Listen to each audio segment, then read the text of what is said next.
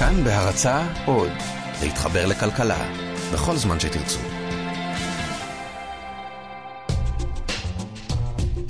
היי, ברוכים הבאים לחיות כיס. אני צליל אברהם ואיתי באולפן שאול אמסטרדמסקי. היי. הפרק הזה הוא פרק בונוס. בתחילת השבוע נעצרו שמונה חשודים בפרשת בזק, וככל שהעניינים התפתחו הבנו שזו הפרשה הכלכלית הכי גדולה שהייתה פה המון זמן. ולמרות שבדרך כלל אנחנו לא פודקאסט חדשות או אקטואליה, חשבנו שאנחנו חייבים להתייחס לזה. אחד הדברים שמפריעים תמיד לי בסיקור של פרשות כאלה, זה שהן כמו רכבת. אם אתה לא עולה עליה ביום הראשון, אין לך סיכוי להבין מה קרה. אף אחד אף פעם לא עוצר בהסתעפות התשיעית של פרשת הרפז ומסביר לך מה זה מסמך גלנט, אם במקרה לא הקשבת באותו יום. והדברים האלה מסתבכים גם נורא מהר. תוך שנייה יש מלא דמויות משנה, כל מיני ניר חפץ ואלי קמיר, ושמות כאלה שאם לא הבנת בזמן, לך עם פנס לארכיון ותחפש. אז אנחנו נתחיל מההתחלה, מבזק. ואגב, כל מי שנדבר עליו עכשיו, מלבד שלמה פילבר, שחתם על הסכם עד מדינה, מכחישים את כל הסיפור.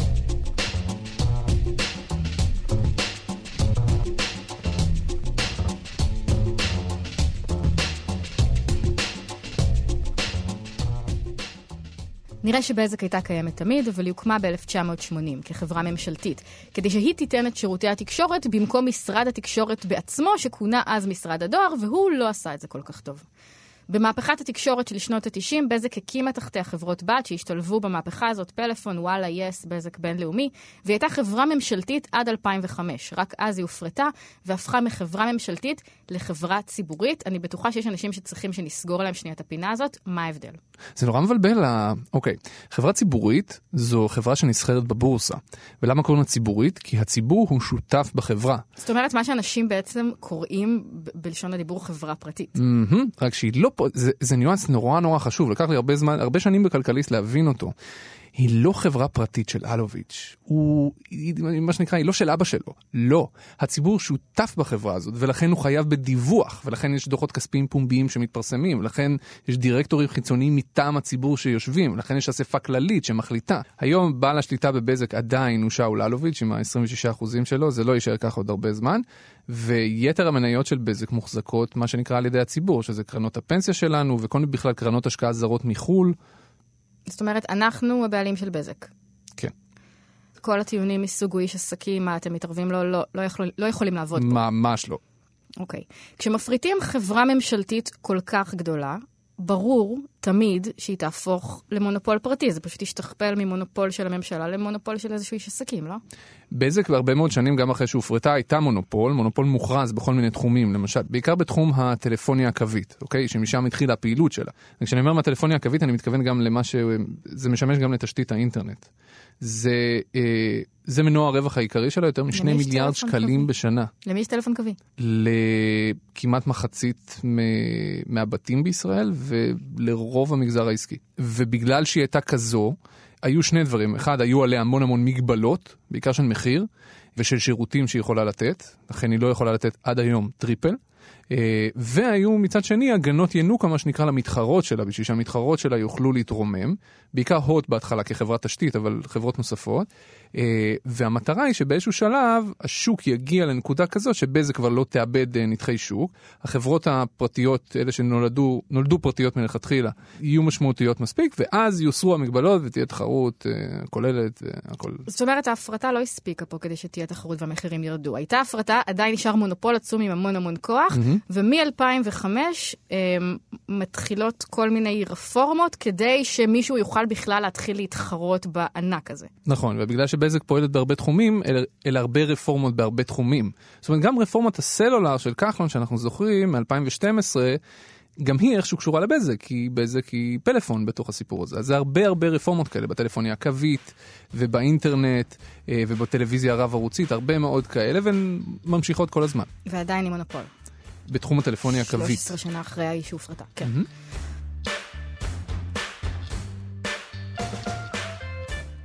מי הוא? מאיפה הוא בא? מי, אלוביץ'? כן. אה, אלוביץ' הוא, הוא האיש הזה שאף אחד לא הכיר אף פעם, אבל הוא, הוא פה כבר המון המון זמן. הוא היה האיש של הברזלים, אוקיי? הוא היה נציג של יורוקום בארץ. הוא היווה... מה זה האיש של הברזלים? לוחות ברזל שסוגרים את החורים של בזק ברצפה. אה, של, של כבלים. כאילו, כאילו כשהולכים ברחוב ויש... תחנות ממסר. כשהולכים ברחוב ויש כזה, כזה לוח שחור כזה שכתוב מהמם. עליו בזק. אז זה אלוביץ', המפעל מתכת שלו עשה את זה. באמא שלי, התקדם יפה. לגמרי. אה, יש לו לוויינים, זאת אומרת, הוא, הוא האיש של הברזלים. איך היה לו כסף לקנות את בזק? לא היה לו, הוא לקח מהבנקים. אה, או, הוא, אוקיי, הוא, היה לו את יס לפני זה, הוא היה חצי מ-yes, בסדר? הוא היה בחצי מ-yes אה, בשותפות, אה, בין היתר של בזק, והרבה שנים הוא רצה לצאת מההחזקה הזאת. אה, ב-yes. ב-yes, היא כן. חברה לא טובה. חברה הפסדית לחלוטין, ש- שהושקעו בה המון המון כספים, כן? הבעלים שלה כל הזמן הזרימו לה המון המון כספים. ולא הצליחה להתחרות בהוט, שהיא עוד היא לא הצליחה מונופול. להתחרות, אבל לא הגיעה למקום של אה, רווחיות מטורפת שיכולה לשרת את כל החובות האלה שהיא לקחה בשביל לבנות את התשתית. אה, ואלוביץ' רצה לעלות למגרש של הגדולים, וקנה את בזק. בכסף שלא היה לו. הם תמיד קונים את זה בכסף שלא היה להם, תמיד. אה, הם קונים את זה בהלוואה, בסדר? זה מה שנקרא רכישה ממונפת. הם ממנפים את עצמם, כלומר הם לוקחים הלוואות מאוד גדולות, אה, ואחרי זה בעצם משתמשים בחברה בשביל להחזיר את ההלוואה. זה מה שנוחי דנקנר עשה בפירמידה של IDB. תחשבי, הוא קנה את IDB ואז חלב דיבידנדים משתי הפרות החולבות שלו באותה תקופה, שזה סלקום ושופרסל, בשביל לשרת את החוב זה נקרא, בשביל להחזיר את החובות שהוא לקח בשביל לקנות את IDB, הקבוצה מלמעלה. אותו דבר אלוביץ' עשה כאן. כשאלוביץ' אה, השתלט על בזק, הוא השתלט עליה באמצעות הפירמידה שלו, פירמידה עסקית, קבוצת יורוקום, יש שם גם פעילות נדל"ן וגם אה, לוויינות וכל מיני כאלה. אה, חברה על גבי חברה על גבי חברה על גבי חברה, והוא קנה ככה נדמה לי 26% מבזק. זאת אומרת, הוא בעל השליטה בבזק, אבל הוא לא מחזיק ברוב המניות של בזק. לא, בשביל להיות בעל שליטה בישראל אתה צריך יותר מ-25% מהמניות, אה, אבל תחשבי שהוא לא בא וקנה 25% או 26% כי אה, חברה... חברה קנתה את זה, את ה-26 אחוזים, אבל הוא לא שולט בחברה ב-100 אחוז. יש חברה ששולטת בה ב-X אחוזים, ויש מעליה עוד חברה ששולטת בה ב-X אחוזים, ועוד חברה מעליה שולטת בה ב-X אחוזים, ועוד חברה מעליה, ששם יושב שאול אלוביץ'. זאת אומרת, כל, אם תריצי את כל השרשור הזה למעלה, בשיא השליטה שלו בבזק, הוא החזיק ב-14 אחוזים. היום הוא מחזיק ב-9 אחוזים, כי הוא דילל לאורך השנים, הוא מכר. אה, זה, זה, זו שיטת הפירמידות. עם כסף קטן יחסית, אתה קונה חברה שהיום השווי שלה יותר מ-14 מיליארד שקלים. זה טירוף. אז אנחנו ב-2010, כן. איך נראה שוק התקשורת הישראלי ב-2010? בזק היא עדיין חברה עצומה עם כוח מאוד גדול. נכון. זה היה לפני המפץ הגדול של הסלולר. יש לנו את אה, נוחי דנקנר שיושב על סלקום. אה, יש לנו, אז זה היה כבר אה, בן דוב שיושב על פרטנר. ויש לנו את אה, פלאפון ששייכת אה, לבזק. זאת אומרת שיחד עם הרכישה של בזק, יש לו עכשיו גם את פלאפון, שזה בתקופה של הסלולר לפני הרפורמה מה זה מדפסת, בוננזה, כסף. מטורפת, כן. אוקיי. אה, ויש לו את yes. הוא בעצם עכשיו מחזיק ב-yes משני הכיוונים, גם בהחזקה הפרטית שלו דרך יורוקום, וגם חצי חצי בעצם עם אה, בזק. כי הוא הבעלים של בזק, ובזק היא נכון. הבעלים של עוד חלק מיס. ומ-day one, מיום הרכישה שלו את בזק, הוא ידע שהוא יצטרך להיפטר מההחזקה הפרטית שלו ב-yes. זה לא כי בא לו, אלא כי הממונה על ההגבלים, אז הממונה על ההגבלים אמר לו, "את- אני מרשה לך לקנות את בזק, אבל אתה לא תוכל להחזיק ב-yes גם ככה וגם ככה, תצטרך להיפטר מזה. ושם בעצם טמון זרע הפורענות של כל תיק 4000 שאנחנו נדבר עליו.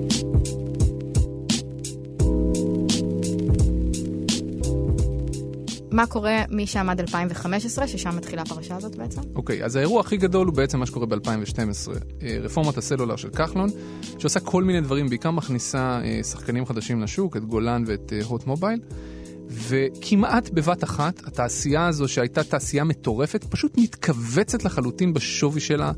אה, מאות, אלפי עובדים אה, מפוטרים, החברות האלה נהיות חברות על גבול הקבצניות, ואל מול הקיטון המשמעותי הזה, בכוח שלהן, בזק נהיית מפלצת. עד כדי כך שבשנת 2015, אם לוקחים את כל הרווח המצרפי של כל ענף התקשורת באותה שנה, בזק לבד לקחה 96% ממנו.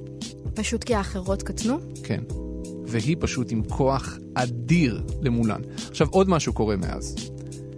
אנחנו כבר לא מדברים רק על קבוצה שהיא עושה רק סלולר, או רק אינטרנט, או רק טלוויזיה. זה מה שהיה פעם, זה כבר לא. כל חברת תקשורת מבינה שבשביל להיות קיימת בשנת 2018, כי הן מסתכלות קדימה, אתה צריך להיות גם וגם וגם וגם, ארבעה דברים. אתה צריך להיות טלוויזיה, אתה צריך להיות אינטרנט, אתה צריך להיות טלפון, אתה צריך להיות סלולר. שזה המצב שאנחנו נמצאים בו היום. אבל בזק- לבזק יש את כל אלה ב-2010. בדיוק.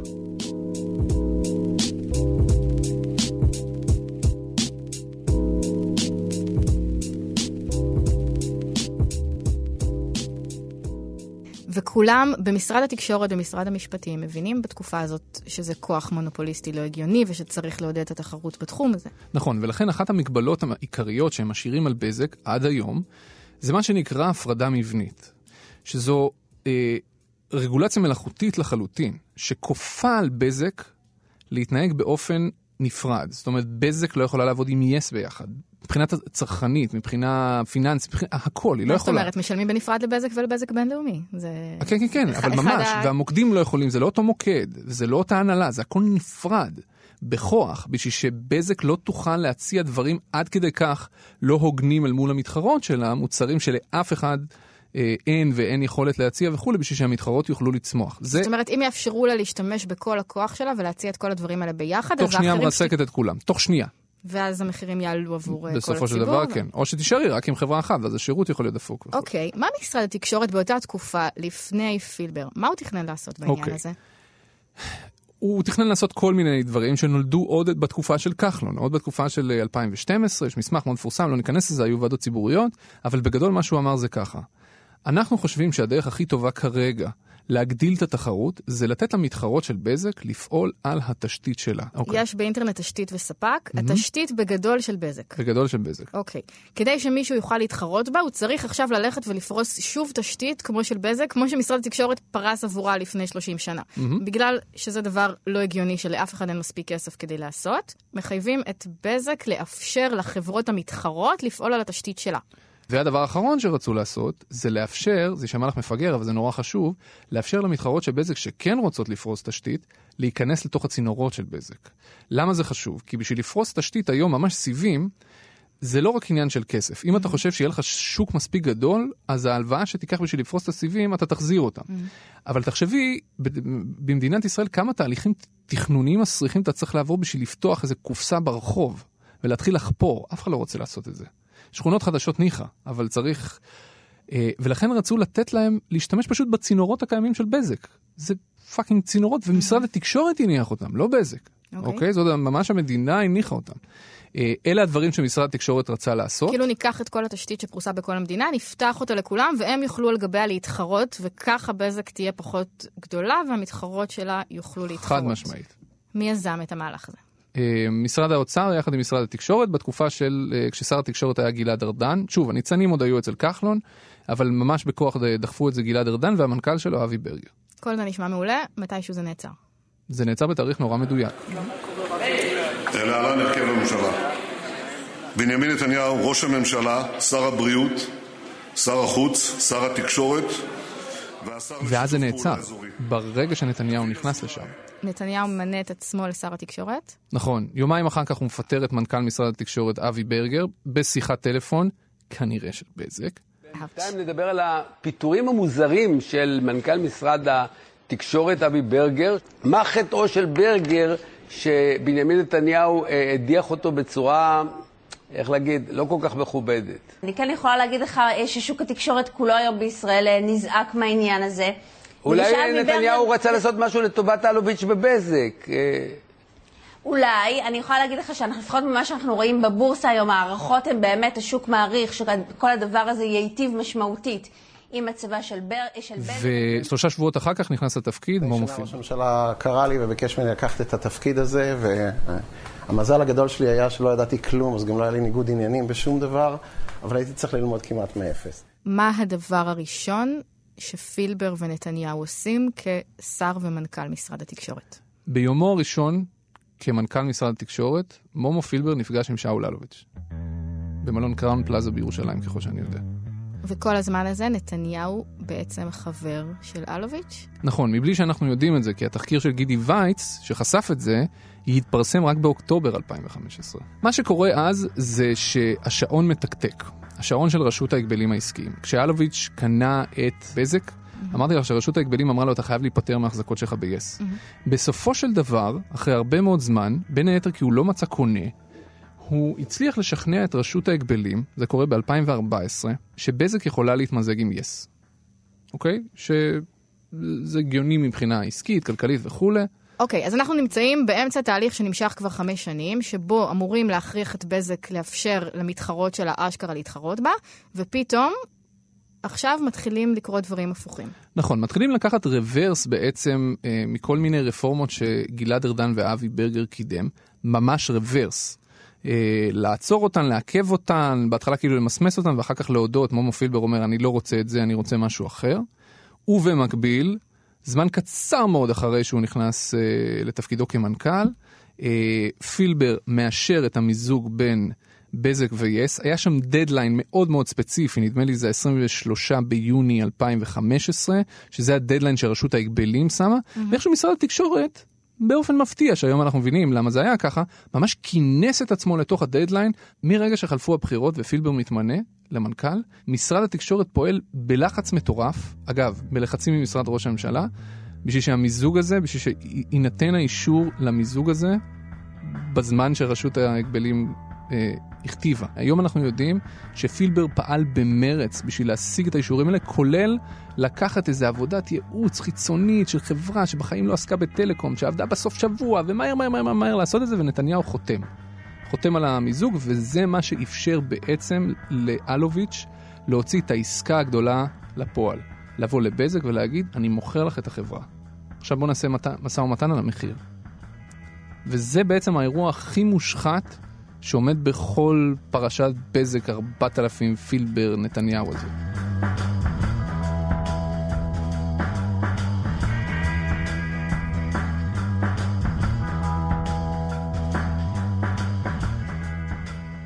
בעצם אלוביץ' מוכר את החלק שלו ב-yes לבזק, שבה הוא מחזיק חלק מהמניות. זאת אומרת, הוא מוכר לעצמו. נכון. קוראים לזה עסקת בעלי עניין. Mm-hmm. אלוביץ' שולט בבזק. אבל הוא לא, הוא לא הבעלים של בזק באופן מלא, כי הציבור הוא בעצם בעל רוב המניות. לא יש רבע מהמניות, mm-hmm. לציבור יש את כל השאר, אבל הוא מחליט. נכון, כי הוא בעל השליטה. Mm-hmm. עכשיו, מנגד יש את חברת יס. חברת יס היא שותפות של בזק, אוקיי? ושל שאול אלוביץ' באופן ישיר. שלא פרטי. נכון. אוקיי. עכשיו הוא רוצה למכור לבזק את החלק שלו ביס. כי הוא זה שמחליט בזק תקנה את יס. אז אם הוא רוצה למכור חברה אחת שלו לחברה אחרת שהוא בעל שליטה בה, מה יוצא לו מזה? זה כסף שעובר מכיס לכיס. יוצא לו מזה המון המון כסף. איך? אוקיי, בוא נחשוב על זה. כשהוא מחזיק בבזק, הוא מחזיק 26% מהמניות. Mm-hmm. כלומר, על כל שקל שנכנס לקופה של בזק ומתגלגל למעלה והופך להיות דיבידנד לבעלי המניות, mm-hmm. הוא לוקח 26 אגורות. Mm-hmm. עכשיו, זה אפילו פחות מזה, כי בגלל שהוא מחזיק בפירמידה, פירמידה, פירמידה, האגורות שמגיעות אליו בסוף זה לא 26 אגורות, זה 14 אגורות. אוקיי. Okay. אוקיי? Okay? ולכן, הוא חושב על משהו אחר. אחרי שהוא חלב את כל הדיבידנדים האפשריים מבזק, הוא עשה את זה מהשנייה שהוא נכנס, הוא אומר, אוקיי, יש לי את ההחזקה שלי ב-yes. ב-yes אני מחזיק דרך החברה הפרטית שלי. Mm-hmm. שם כל שקל שנכנס לקופה הולך אליי. כל שקל. לא 26 אגורות, לא 14 אגורות. Mm-hmm.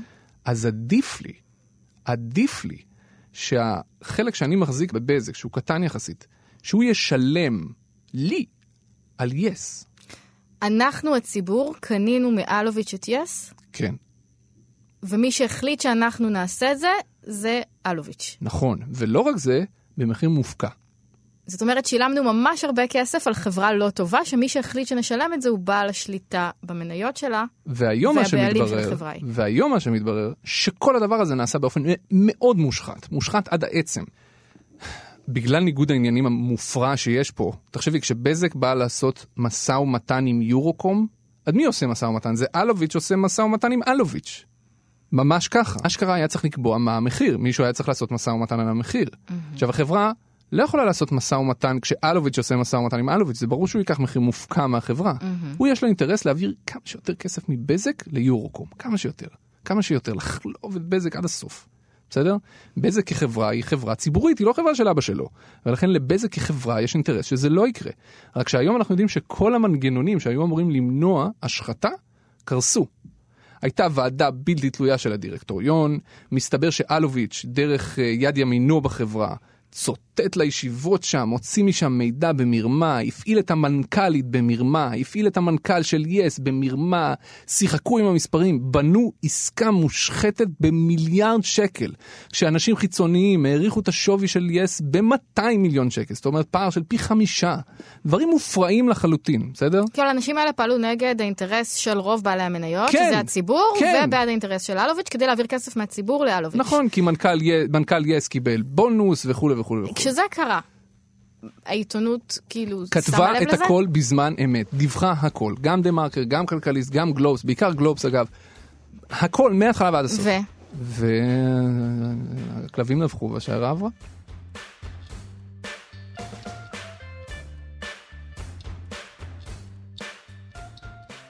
ואז קורים עוד שני דברים שגם מאוד מאוד עוזרים לבזק. קוראים, משרד התקשורת בעצם עוצר שתי רפורמות שמאוד עוזרות לבזק. נכון. הראשונה, הרפורמה בטלפוניה הקווית, שהייתה אמורה לפתוח אותה לתחרות, אוקיי, והדבר השני זה העניין הזה עם הסיבים. שאפשר יהיה להכניס את הסיבים האופטיים של החברות המתחרות בתוך התשתית של בזק, בתוך הצינורות. שני הדברים האלה, משרד התקשורת מקדם, מקדם, מקדם, פתאום עוצר. או עוצר או ממסמס כזה עד כדי, אה, כן. עד כדי. למה? אף אחד לא יודע, אף אחד לא מצליח להבין. כל הדרג המקצועי במשרד התקשורת יוצא נגד פילבר, אבל הוא מועך אותם. הוא ממש מועך אותם. וכל הזמן הזה פילבר טוען שזה ענייני לגמרי, ושהוא חושב שזו טובת הציבור, שלבזק לא תהיה תחרות? נכון, הוא הופיע בכנסת, כי הייתה על זה המון המון ביקורת, הופיע בכנסת ביותר הזדמנות אחת, ויש לו משפט מפורסם, הוא אומר, אני לא רוצה לריב עם השומר, אני רוצה לאכול את הענבים. זאת אומרת, אני זה החלטתי ש... משפט שאומר בן אדם לפני שהוא הולך לעשות משהו ממש מאפן. אוי, הוא קרא- יותר מדי אה, משלי קרילוב. אה, אה, הוא אמר, תקשיבו, בזק מונופול, היא רווחית ברווח עודף, על הכיפאק. בואו נכריח אותה להשתמש בכסף הזה בשביל לשפר את התשתיות בישראל. זה היה הקטע שלו. במקום שהמתחרות שלה יעשו את זה? כן. רפורמת הסלולר הרסה את התשתיות בישראל, כך הוא טוען, אמר את זה הרבה יותר מפעם אחת. אני לא רוצה לעבור את כל זה עוד פעם, אני רוצה שנעבור לדור חמישי, חרטוטים, בואו נכריח את בזק, בואו נכריח את בזק. ובסופו של דבר, נגד משרד האוצר, נגד משרד המשפטים, נגד הדרג המקצועי שלו במשרד עצמו, הוא רוקח דיל עם בזק, שהיום אנחנו יודעים שנעשה מאחורי הקלעים, הוא העביר להם מסמכים, הוא נתן להם לכתוב בעצמם את המסמכים, את הרגולציה וכולי, מזעזע פשוט, באמת. והגיע איתם לאיזשהו דיל, שמשרד התקשורת יוותר להם על ההפרדה המבנית, הדבר שבעצם מונע מהם מלהפוך למפלצת, והם בתמורה אה, יפרסו את כל התשתית שלהם בטירוף, ודור חמישי, וסיבים אופטיים לכל מדינת ישראל, והכל יהיה פצצה. זה המכתב. זה המכתב. אז שנייה, בוא נסכם רגע. אמ, מנכ"ל משרד התקשורת עוצר או ממסמס רפורמות שהיו אמורות ליצור תחרות מול בזק, ובעצם לגרום לזה שלכולנו יהיה אינטרנט יותר מהיר ומחירים יותר טובים. כולנו שילמנו יותר בגלל מומו פילבר. איפה שר התקשורת פה? שר התקשורת הוא אה, ראש הממשלה בנימין נתניהו, חברו הקרוב של שאול אלוביץ', עד ליוני, נדמה לי, 2016. רק אז נזכר היועץ המשפטי, בעקבות התחקיר ההוא של גידי וייץ, להגיד לראש הממשלה, אדוני נתניהו, אתה לא יכול לעסוק בזה יותר. אתה חבר שלו. אז כל הזמן הזה הוא נותן לזה גיבוי. כן. אוקיי, אז דיברנו על ארבעה דברים שפילבר כמנכ"ל משרד התקשורת עשה כדי לעזור לבזק, ובעצם דפקו אותנו כציבור. מה יוצא לו מזה? למה שהוא יעשה את זה? דה פילבר? אין לי צל של מושג, וזה נמצא אה, בידיים של המשטרה כרגע. אה, זה כבר להיכנס לנפשו של אדם. יכול להיות שנתניהו הבטיח לו, אתה תהיה מנכ"ל משרד ראש הממשלה פעם. או אני אסדר לך להיות, אין לי מושג מה. אני אשאל את זה אחרת. מה אלוביץ' נותן בתמורה? אוקיי. בזמן שנתניהו ופילבר מטים את הרגולציה לכיוונה של בזק, לכיוונו של אלוביץ', אלוביץ' מטה את הסיקור בוואלה, ששייכת לבזק, לטובתו של נתניהו. זה מה שהמשטרה חושדת. וזה בעצם תיק 4000. זה תיק 4000. פילבר מונע תחרות מבזק, ובתמורה וואלה ששייכת לבזק נותנת סיקור אוהד למשפחת נתניהו. מטה את הסיקור. זה צד אחד וזה הצד השני. יפ. נראה לי שסיימנו. לאן כל הדבר הזה הולך עכשיו? וואו, זה עוד הולך ללוות אותנו עוד הרבה הרבה הרבה זמן, ואני מניח שיחשפו עוד הרבה שמות והרבה דברים שאנחנו לא יודעים. מה שאנחנו יודעים בשלב הזה, ברגע שפילבר, שעד הרגע האחרון, עד השבוע, עד הארכת מעצר שלו, אה, אמר שהכל היה ענייני והוא לא מבין בכלל על מה התיק, בבת אחת עשה שינוי של 180 מעלות, ובעצם תוך כדי שאנחנו יושבים ומדברים פה, הוא יושב ופשוט מספר איך זה היה מהצד השני. אה, אני מבין שאימתו אותו עם ראיות פיזיות, הקלטות, אס.אם.אסים של אלוביץ' לאילן ישועה מנכ"ל וואלה, שבו כנראה, בראיות הפיזיות האלה, כנראה שיש ממש עדויות לזה שפילבר היטה את הרגולציה, או מישהו נתן הבטחה שמשהו, אה, וזה לא נראה טוב מבחינתו של נתניהו בכלל, אם להגיד בעדינות. לפי מה שאני קורא, ככל הנראה פילבר, אה, ייתכן שהוא אפילו לא יועמד לדין פלילי במסגרת אה, הסכם עד המדינה שהוא מה? חותם עליו. לא מספיק שהוא לא הולך לכלא? לא ילך לכלא, לא ישלם קנס, וככל הנראה גם לא יועמד לדין פלילי, אלא משמעתי ויורחק לצמיתות אה, משירות המדינה, וטוב שכך.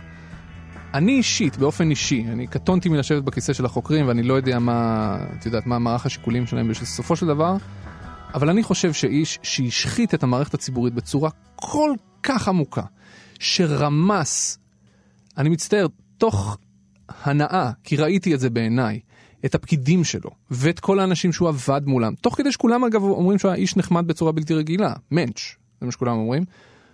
אני חושב שאיש כזה צריך לשלם את המחיר, מעבר להרחקה מהשירות הציבורי. אני חושב שהוא ממש ממש צריך לשלם את המחיר ולשבת בכלא. זו דעתי האישית. כאן זה עומד כרגע, אנחנו ממשיכים לעדכן בכל מה שקורה בתיק הזה בעמוד שלנו כאן כלכלי, בעמוד כאן חדשות, בטוויטר של כאן, בערוץ כאן 11, בכאן רשת ב' ובטוויטר של שאול. אה, זה היה פרק בונוס של חיות כיס, תודה רבה לרום אטיק, העורך שלנו, תודה רבה שאול אמסטרדמסקי. תודה צליל אברהם. ביי ביי.